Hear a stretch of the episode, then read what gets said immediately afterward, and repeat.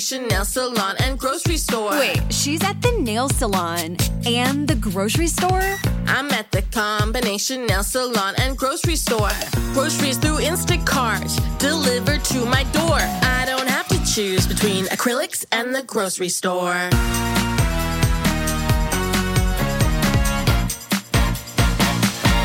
Here on Stolen Lives, we discuss brutal and heartbreaking crimes against children. Themes may include child murder, torture, and sexual, domestic, and child abuse. I do try my best to remain respectful for the babies in these stories and leave out unnecessary details that honestly, none of us need to know to understand the frustration of why and how this ever happened. However, if you find any of these themes triggering, this podcast may not be for you. Listener discretion is advised.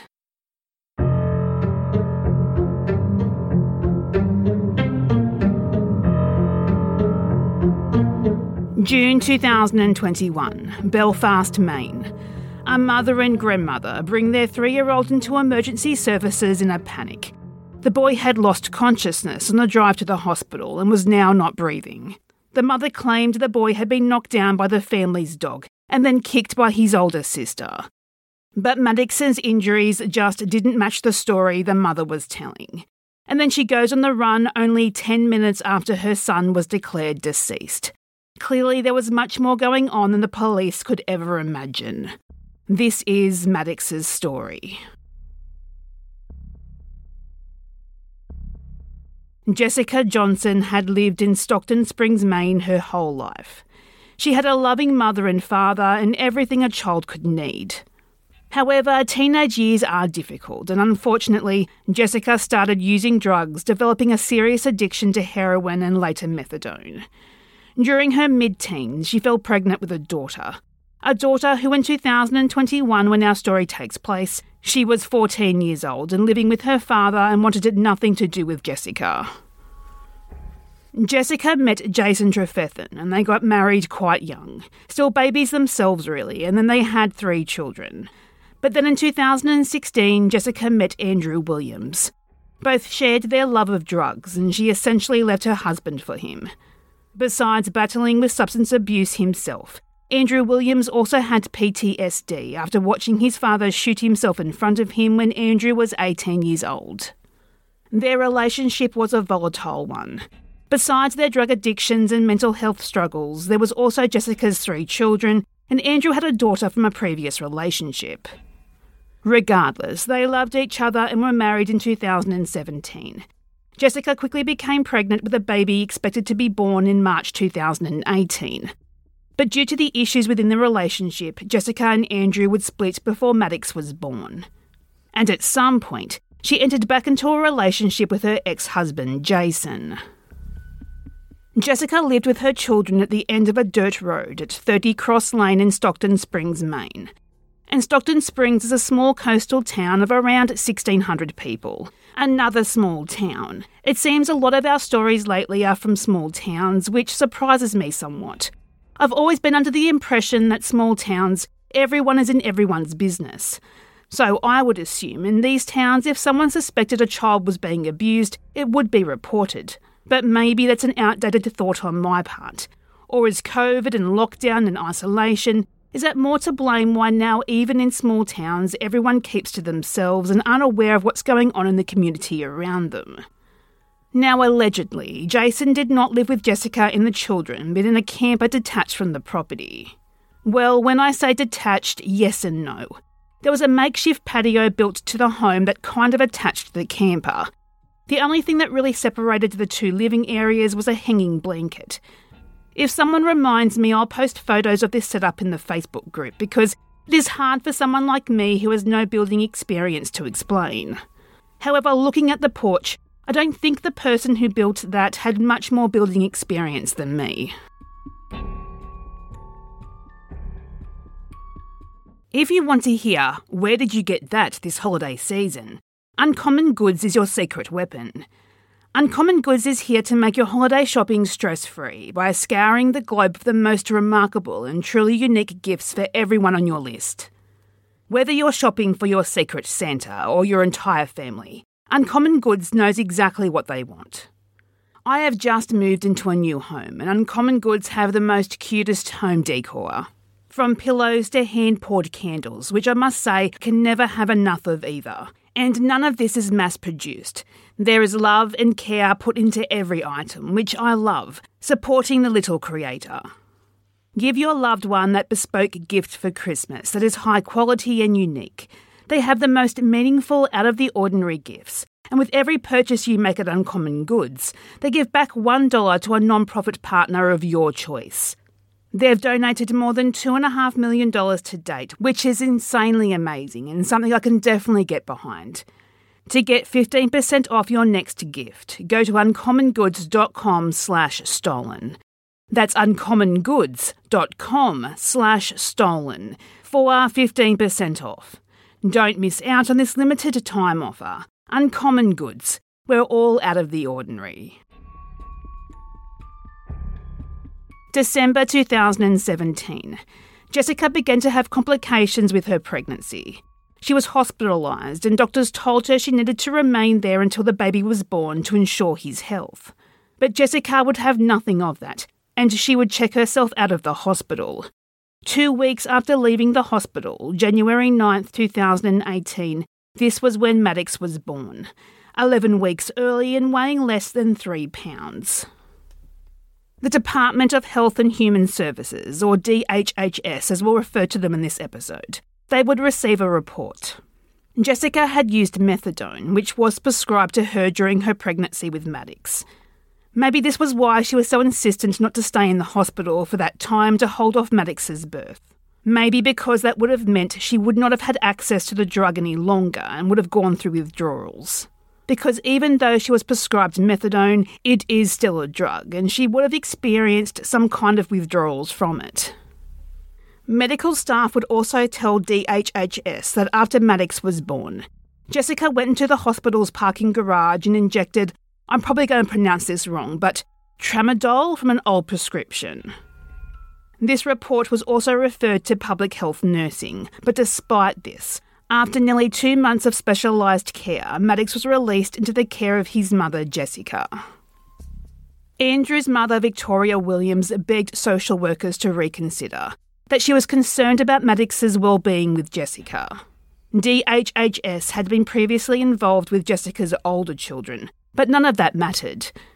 And Jessica would return to the home that she kind of shared but not really with her ex husband, Jason. It was clear they entered back into a relationship because not long after this, Jessica would again be pregnant, this time with Jason's child. February 2018. DHHS received a report from a healthcare provider. They were concerned for Maddox because Jessica had abruptly left for no particular reason midway through a medical appointment for the newborn. The healthcare provider was also concerned based on this, that Jessica wasn't going to follow through with the necessary medical care Maddox required. But according to DHHS, this report did not warrant investigation and the case was closed.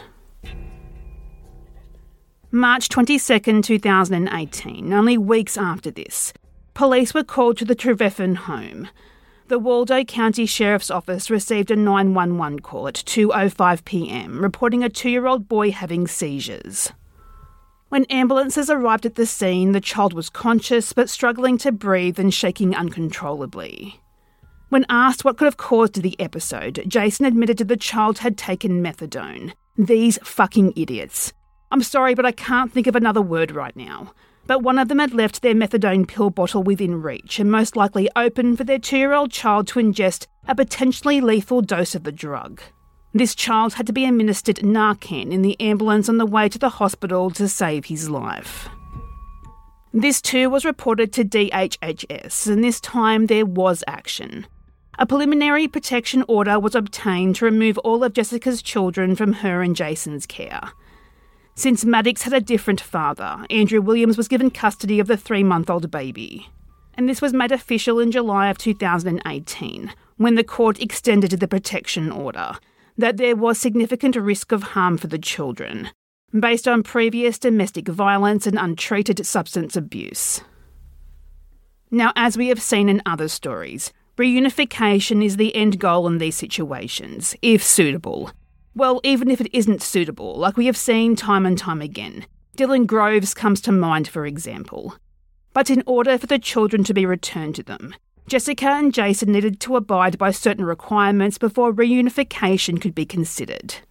For Jason, that would be completing an extensive outpatient drug program, a program he would begin in the summer of 2018 but would never finish because he couldn't produce a negative drug screening. Looks like he was really learning from his mistakes. For Jessica, the concern was also her untreated drug use and mental health issues. She was referred on to various counselling and outpatient services, which, this is the only time I'm going to say anything positive about these people. But she did jump through every hoop, and the court would later deem her participation with these services as acceptable. For the next two years, Maddox would live with his father, Andrew, and Andrew's mother, Maddox's grandmother, Victoria, it was clear that Maddox was a special kid. He was hilarious, and at only three years old, he could tell these crazy funny stories that would leave you in stitches. He loved to help with the household chores, following his grandmother around, copying her dusting and vacuuming. Like every other child in the world, his favourite food was chicken nuggets, and he loved watching Paw Patrol, Cocomelon, and Baby Shark. He loved Paw Patrol so much that when he was potty training, he had Paw Patrol on his pull ups. I'm obsessed with this kid. He sounds and he was so freaking adorable. Over this two year period, Jessica would only see Maddox once. Apparently, she couldn't get there without Jason because it was his car. But Andrew wouldn't allow Jason to be around their son. And this was the main reason she did not see Maddox. This is a poor excuse, to be honest. Any mother worth their title would have moved heaven and earth to see their baby. Jason had nothing to do with Maddox. Of course, he wasn't going to put in the effort. But if there is a will, there is a way. She could have seen Maddox more, if that was her priority at the time. Despite Maddox doing so well under his dad and grandmother's care, he had gained weight and was meeting all of his milestones. Andrew was also struggling to remain sober. January 2020. Andrew Williams received full parental custody of his two year old son, but it would be soon that Maddox's future would be thrown into jeopardy. Pulling up to Mickey D's just for drinks? Oh, yeah, that's me. Nothing extra, just perfection and a straw. Coming in hot for the coldest cups on the block. Because there are drinks, then there are drinks from McDonald's. Mix things up with any size lemonade or sweet tea for $1.49. Perfect with our classic fries. Price and participation may vary, cannot be combined with any other offer. Ba da ba ba ba. January 28, 2020. Andrew was caught breaking and entering into a Rockland apartment. According to the official police report, the man who lived in the apartment heard a child cry, and when he went downstairs, he saw Andrew holding Maddox under one arm and a box speaker under the other. Andrew was high at the time. Police arrested Andrew at the scene and called DHHS to come take Maddox because obviously there was a concern for his safety. Not only was he basically an accomplice for a break and enter robbery, but he was also dressed in just a diaper, not suitable clothing for the cold Maine winter. Another protection order was obtained for Maddox and he was placed into foster care. Initially, Maddox's paternal grandmother Victoria was given temporary custody. But given Jessica was keeping her court ordered treatment, it was ultimately determined Maddox should be returned to his mother. In this same hearing on February 12, 2021, Andrew was required to complete a substance use evaluation and a level of care assessment, as well as a mental health evaluation. If he met all of these requirements, passed all the assessments, and supplied a negative random drug test, then he could apply to the courts for custody of Maddox. So, March 2021, Maddox was returned to his mother, Jessica. Now, remember, this little boy had only seen her once in three years, which is basically his whole life. Maddox wouldn't really know who she was. In his eye, his grandmother was in the mother role. I could not imagine how scared this little boy would have been, being torn away from the only family he ever knew into this foreign environment and only three months later, little Maddox Williams would be dead. Over the next few months, Victoria and Andrew, who was out on bail for the burglary, tried to see Maddox. As per the court order, Andrew was supposed to have Maddox every other Friday for visitation. But Jessica wouldn't allow it, and this would be a constant fight. In fact, Victoria and Andrew would only see Maddox once between the time he went back to his mother's care and Maddox's death in June 2021. And it was during this only visit that Andrew noticed his son had bruises on his back and a cut over his eye. When Andrew asked Jessica about it, she said her four year old son had thrown a toy at his younger sibling. So, when all else failed, when Maddox was obviously being abused by someone and they weren't being allowed to see him, Andrew and Victoria did the only thing they could do. Welfare checks were placed with the Waldo County Sheriff's Department, and then a court ordered Jessica to keep to the custody arrangement, otherwise, she would end up in jail for the breach. It wouldn't matter though, because Andrew would again be arrested. According to the police report, Andrew was driving intoxicated with a child in the car. He was released on bail for this, but again arrested a week later and charged with illegal hunting and possession of a firearm. Now, because Andrew was back in prison, this allowed Jessica to isolate Maddox and hide the abuse from others. Victoria asked to see her grandson, but because there was no custody order for her, Jessica was able to refuse without any repercussions. So every time Victoria asked, Jessica always had an excuse. She was busy or Maddox was unwell. The pandemic lockdown also provided Jessica with an excuse not to allow Victoria to see Maddox. April 8, 2021, 1:25 p.m. The Stockton Springs Police Department responded to a domestic violence report at the mobile home Jessica and Jason lived with their four children. According to the police report, Jessica told police that Jason had pushed her and threatened her, that the children were present for this, and police saw them visibly shaken and crying. The police report also made a note that the house was in a state. Jessica also accused Jason of taking heroin prior to the incident. Jason was arrested for assaulting Jessica and charged with domestic battery. Because the children were present for this abuse, DHHS was contacted once again. Jason was placed under a court order not to have any contact with Jessica, something that, of course, wouldn't be adhered to. DHHS did an investigation after this. Jessica and Jason were both given a drug screening. Jessica tested positive for methadone.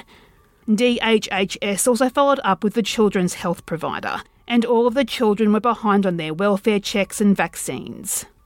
However, maybe because of the COVID restrictions or case overloads, none of this was enough for DHHS to take action against Jessica and remove the children from her custody. To them, there just wasn't any evidence the children's safety and well-being was at risk.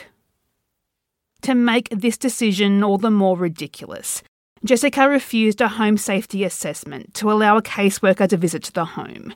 She said she had already been assessed and didn't see why she needed another. Now, I don't understand why she got the choice.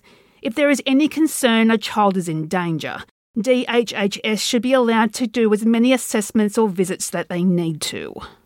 And an innocent parent would be fine with this because they have nothing to hide.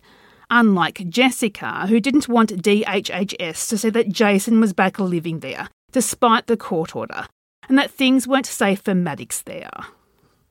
Jessica would eventually allow a caseworker to observe the children, but would not allow the caseworker to interview the children.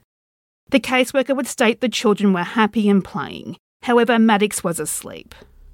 The caseworker wrote in her report that she did not see any injuries to the children, including Maddox, and that Maddox seemed comfortable where he was sleeping. Jessica's oldest child, who was 14 years old at the time and living with her father, Jessica also refused to allow the caseworker to go contact them to observe or interview her eldest daughter. Again, I'm not sure why this was a choice. Who cares what Jessica wants or doesn't want? The children's safety and well-being should have been paramount. Over the next month, Victoria continued to contact Jessica asking to see her grandson. Sometimes she would be allowed to speak to Maddox over the phone, ask him how he was going and how his potty training was going. She promised to bring him a little surprise next time she saw him, something this loving grandmother was never able to do. The last time Victoria spoke to Jessica was in June of 2021. Jessica told her the family were going camping for two weeks and she could see Maddox when they returned. A much wanted visitation that would never happen. June 20th, 2021. Jessica and her mother, Sherry Johnson, brought Maddox into the Waldo County General Hospital in Belfast, Maine. Maddox was not breathing and he had no pulse. For the next hour, doctors did all they could to resuscitate the three year old but were unsuccessful, and Maddox Williams was declared deceased. Jessica told the hospital emergency room staff that Maddox had been knocked down by the family's dog. He'd gotten caught up with the dog leash and dragged, before being kicked by his eight year old sister. After being told Maddox had died, Jessica left the hospital and she ran. She would hide out at her mother's house in Bucksport, Maine for three days, and no one knew where she was. She didn't use her credit card. She turned off her cell phone so no one could track her location. When Maine State Police went to Sherry's house to see where Jessica was, Sherry lied to them. Sherry told police she had dropped Jessica off at a boat launch in Searsport on the day Maddox died. But when police pulled the surveillance footage, it was clear this was not the case. It would only be when police went back to Sherry's home to call her out on her lies she would admit that Jessica had been there the whole time. When questioned by police, Jessica claimed she avoided talking to them for three days because, quote, I was grieving. I didn't want to talk to anyone, unquote. However, social media messages between Jessica and her friends told a different story that she was more concerned with police arresting her than the death of her three year old son. During her two hour police interview, Jessica would tell detectives, quote, I have never put my hands on my children. My kids are my world. Unquote. This would later be contradicted by Jessica's mother and eldest daughter in the criminal trial. They would both testify that they saw Jessica backhand Maddox in the mouth on several occasions. Jessica repeated the same story she told doctors at the hospital that Maddox got caught up in the dog leash and the dog pulled him along, that his big sister kicked him in the stomach after this. She said Maddox then came into the house complaining his stomach hurt. Jessica gave him some cereal and something to drink. Then she sent Maddox back outside. But just a few minutes later, Maddox came back inside and wanted to snuggle with Jessica on the couch. He told his mum his stomach hurt a lot, so Jessica called Sherry and asked her to drive down so they could take him to urgent care. Allegedly, Maddox would lose consciousness on the drive to the hospital. But the medical staff at the hospital would later report that this story just didn't add up. That Maddox was very pale, his pupils were dilated and not reactive to the light. There was bruising all over this little boy's body, swelling on part of his head.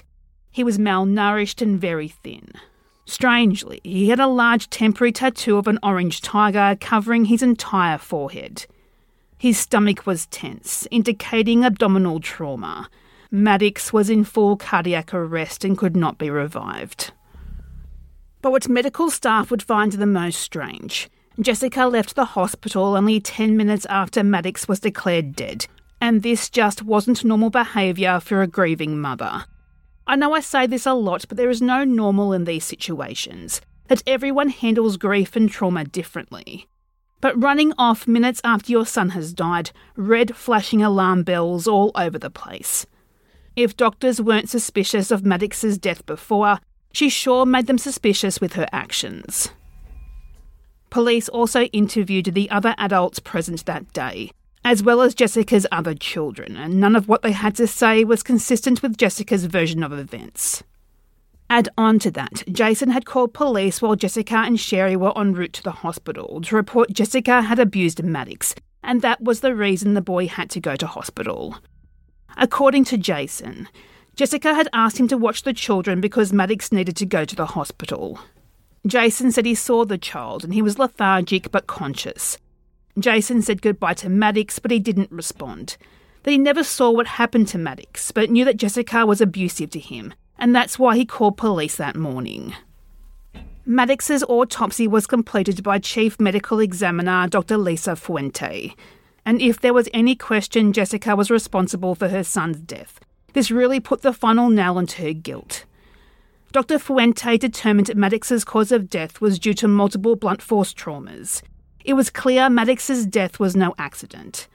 Maddox's autopsy revealed this sweet little boy suffered a fractured spine. He had bruises on his arms, legs, belly, and head, bleeding on the brain, a ruptured bowel which caused massive internal bleeding. Maddox had three partially healed abrasions on his face and forehead, abrasions that had been attempted to be covered up with temporary stick on tattoos, deep tissue bruising to his bottom, abrasions on the inside of his lips that were indicative of facial impact. Maddox was missing three teeth that appeared to be the result of at least two separate incidents. An x rays revealed that these teeth would have been knocked out, because for one, three year olds don't lose their teeth. But the x ray showed Maddox's adult teeth had not yet grown into position to push his baby teeth out.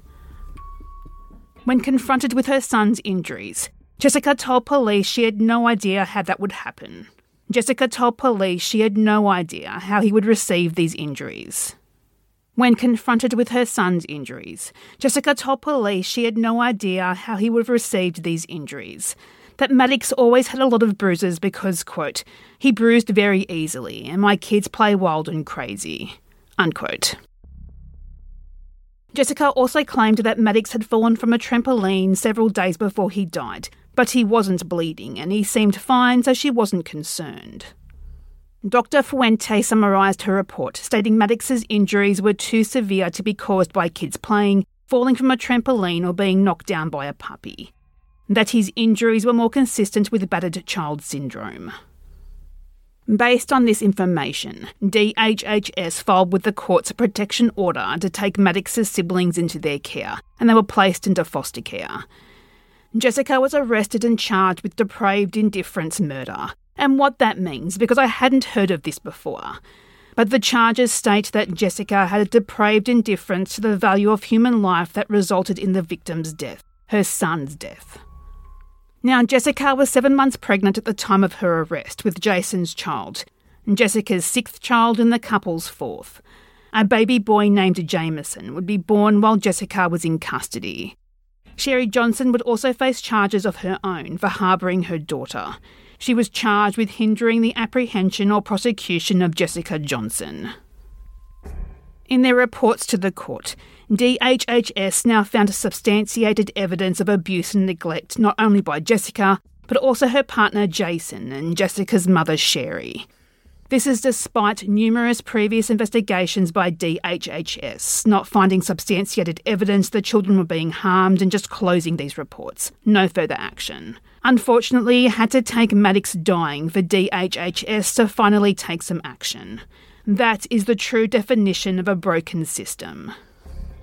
Maine State Police found traces of Maddox's blood throughout Jessica's home in particular on a damp washcloth in the living room on the back of a recliner chair, as well as two damp towels in front of the washing machine. Given they were damp at the time of their discovery, I would be hesitant to guess this blood was due to injuries Maddox sustained either on the day he died or in the days prior to his murder. October 2022. Jessica had her day in court in Waldo County Superior Court, where she entered her plea of not guilty. Jessica's oldest daughter testified that Maddox was treated differently from the other children. That Jessica had a habit of using makeup and fake tattoos in an attempt to cover Maddox's injuries. And we saw that in his autopsy. She would use derogatory names to describe him and would often slap him across the face for little to no reason. While on a family vacation in New Hampshire, Jessica's daughter said she saw her mother throw Maddox out of a hotel bathroom. This is purely my theory on this, but I do wonder if the reason Maddox was singled out by Jessica for abuse because he was the only child she had in her custody that wasn't fathered by Jason. Was her hatred for Andrew the reason why she had this disregard for Maddox's well-being? And this thought was further supported by Jessica's mother, Sherry Johnson. She testified she witnessed the six year old and eight year old children punch, push, and hit Maddox. That they frequently told him he was not their brother. Now, children at that age don't come up with that on their own. Is it possible they heard Jessica say something similar to the little boy? After a week long trial, a jury found 36 year old Jessica Johnson guilty for three year old Maddox Williams' murder. Jessica was quiet when she heard the verdict. Actually, the whole courtroom would be, except for a sharp sigh. After the guilty verdict was read, Jessica was quickly ushered out of the courtroom. The defence asking the court to sentence Jessica to 55 years behind bars, arguing how unbelievable it was for a young child who was completely reliable on his adult caregiver and having that caregiver viciously beat this child to death. And they weren't far off their request. In December 2022, Jessica Johnson was sentenced to 47 years in prison. We can only hope this means she will spend the rest of her days locked in a dark, miserable prison cell. April 2023. The Office of Program Evaluation Government Accountability completed their state investigation, hinting down a damning report regarding the failures of Maine's DHHS system. In 2021, the year Maddox died, he was one of 25 children who died under the watch of the state's child welfare system. Five were classified as homicides. This was more than double from the previous year, which in itself is still way too many. The report was critical of the caseworker for not following up on the leads following the fight between Jessica and Jason two months before Maddox was killed, and for failing to file a court petition in another juncture in the case. However, in Maddox's case, the report concluded, quote, safety decisions regarding Maddox Williams were not unsound, unquote, given the information caseworkers had at the time. That they had no reason to believe Jessica posed a physical threat to Maddox or her other children. Maddox's grandmother, Victoria Williams, has said that she has had trouble sleeping since Maddox's death. That she cannot help but think of his struggle as a premature baby, his short, difficult life, and his ultimate brutal death. Quote, He only weighed 20 pounds. He was tiny. I can't comprehend that someone could hurt him like this, break his spine. His death could have been prevented if someone could have just spoken up. He was a sweet, good boy, and now all I can think about are the horrific injuries and the pain he suffered. Unquote. Victoria and other family members held a private service for Maddox. His father, Andrew, did apply for release to attend his son's funeral, but a judge rejected this request. After Maddox's burial, a bouquet of yellow and white flowers were placed over his grave.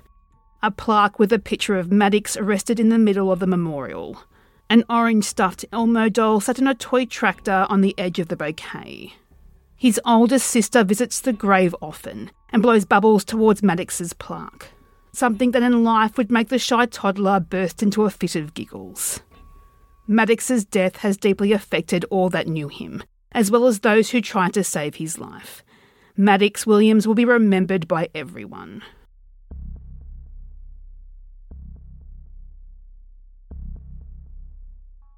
If you have your own thoughts and theories on the case we discussed today, or any case we talk about on Stolen Lives, please search Stolen Lives on Facebook.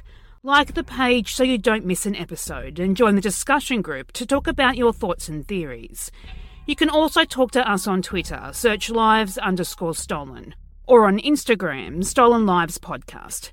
If you like what you heard today, we would appreciate it if you share this episode on your social media of choice and subscribe and leave a positive review on your podcast app. Today's episode was researched and written by me, Ali. Hosting and production was also by me, Ali. Music is by Myuu.